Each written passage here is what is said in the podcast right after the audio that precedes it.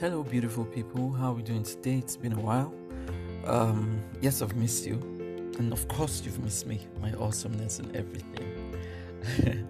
yes, it's Gabriel Eddie, and I'm your host for the Yay God podcast. The last time we spoke about life and death, and how life is a privilege to love, and how um, for the believer or those who have come to agree with God on what He believes to be true about them, um, death is actually not the end. It's like it's just a transition to another life, and it's it's not the end. You know, I said something about how Paul said that if we only have hope in this world, if everything we do is in this world, like there's no life after now, then we're of all men most miserable.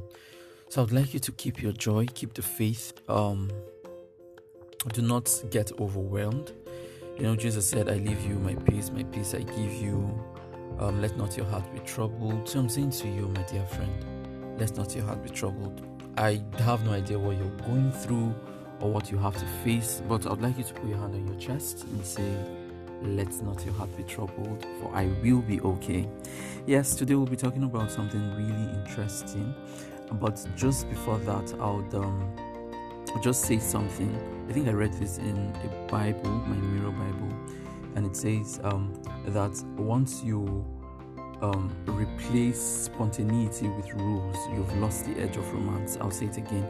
If you replace being spontaneous with um, rules or rules and regulations, laws, it means you've lost the edge of romance because most times romance is just spontaneous. It's beautiful.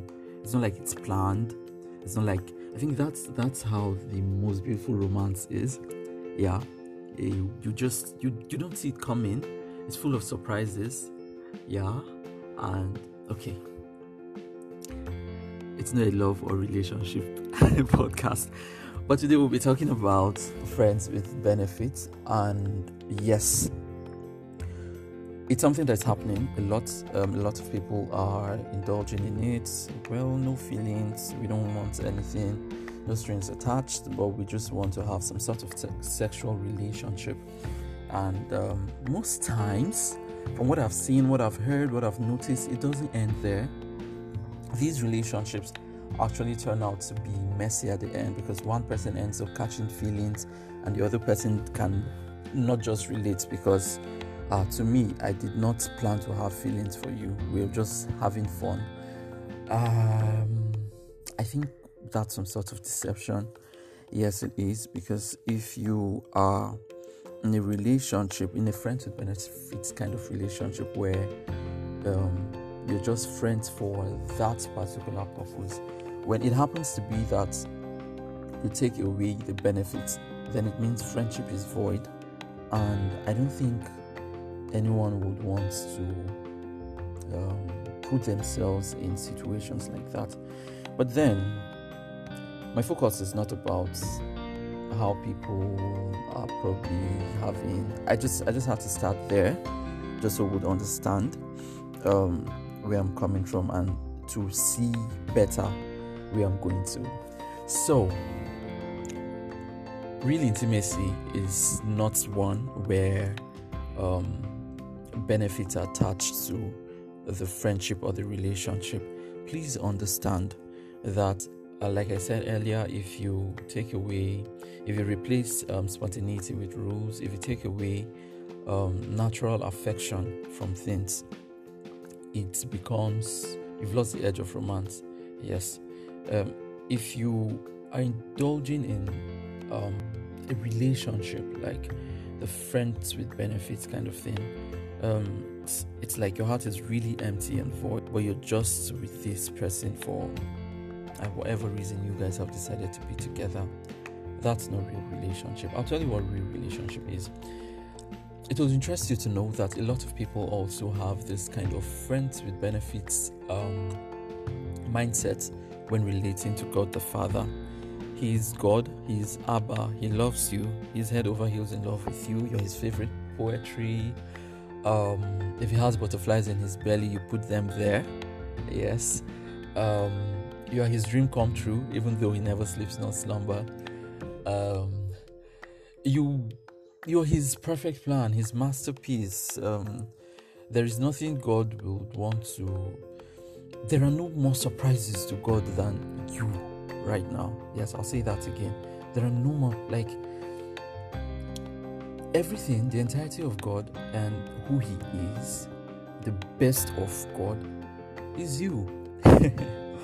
yep, and you'll ask me how? How am I the best of God and why do you think so? It is because I know so. So imagine the King of Kings, the one who created the heavens and the earth, decides to live in you and stay with you. Um, he could have decided to build a castle, could have decided to build himself a kingdom, but he's decided to live within you by his spirit, and that's just beautiful. So it's safe to say that you are God's best invention ever. Of course, and what he did for us in Christ Jesus is everything. It would interest you to also know that um, he knew you before you were born. So quit having that mentality of I have to be a certain way um, before I will be on his good side and probably get his blessings. We start from where Christ finished. Yes, where the finished works of Christ. Um, everything Christ has done, his death, his burial, his resurrection, that, that's where we begin. We're no longer chasing blessings and trying to dodge curses. No, God has lavished everything He has. We are the measure of His wealth. He has lavished everything He has in heaven and on earth. He's lavished everything on us. How? In Christ Jesus. So I said it before, I think, that if you get to heaven, mm, well, we were told it's um it has streets of gold and a lot of things. But trust me, in all of heaven's riches, you are the richest. I love it when I think about it, and these are the things that really gets me excited when I think about God. So quit thinking about God as having a friends with benefits kind of relationship with you. So as long as you remain good, God remains good, and as long as you remain somehow or you don't do good, God remains bad. I told you about I told us about karma la- karma sorry karma the last time that um, grace and karma do not go hand in hand and God has lavished His grace upon you, for you to think that God won't be so forgiving um, is you insulting the grace of God. So please quit thinking like that.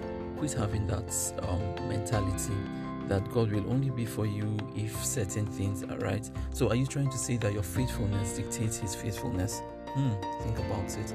We're talking about our loving Father here. Your faithfulness does not determine His faithfulness. Paul said, um, in Romans that even while we were yet sinners, Romans chapter 5, he said that um, even while we were yet sinners, Christ died for us. John said in John 3, verse 16, that for God to love the world, that he gave his only begotten Son, that whosoever believes in him will not perish but have everlasting life. So it means that even while we were without some sort of face value, God still came for us. His thoughts were, were directed towards us. It's mind blowing. He's not window shopping with you. God did not. He's not trying to do. He's not doing trial, trial and error, like trying to uh, trying to see um, if this person is um, trying to say, okay, um, can I can I grow with this person? Nah, they don't deserve my Jesus. no, nothing like that. But then I want you to know this: when God came for you he came for you. He came fully ready. He did not. He came. You know when you go to the market with so much confidence that this is what you want.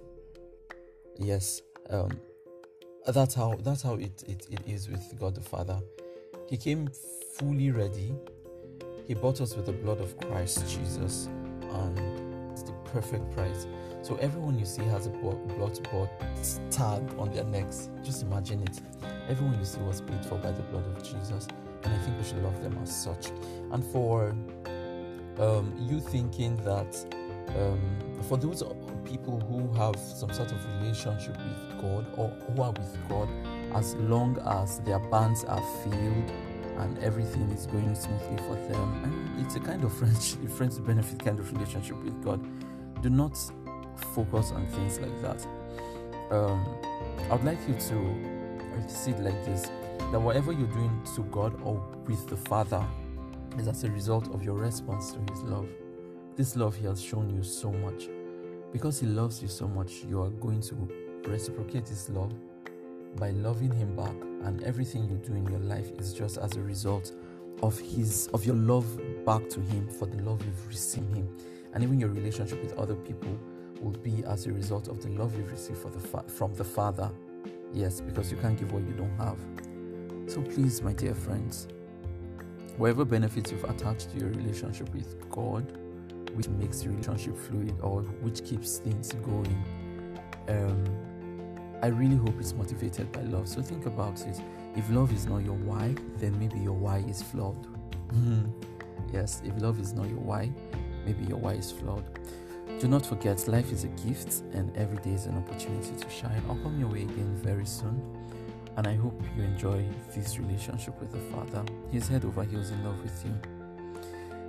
And if you doubt that, just say to yourself, or just talk to God and tell Him, Father, come teach me who you are. Let love teach me who you are again. For I am yours and you are mine. Alright, guys, take care of yourself. I really hope you remain strong and do not allow the devil eat your lunch. Life is a key and every day is an opportunity to shine. Do not forget, ye God.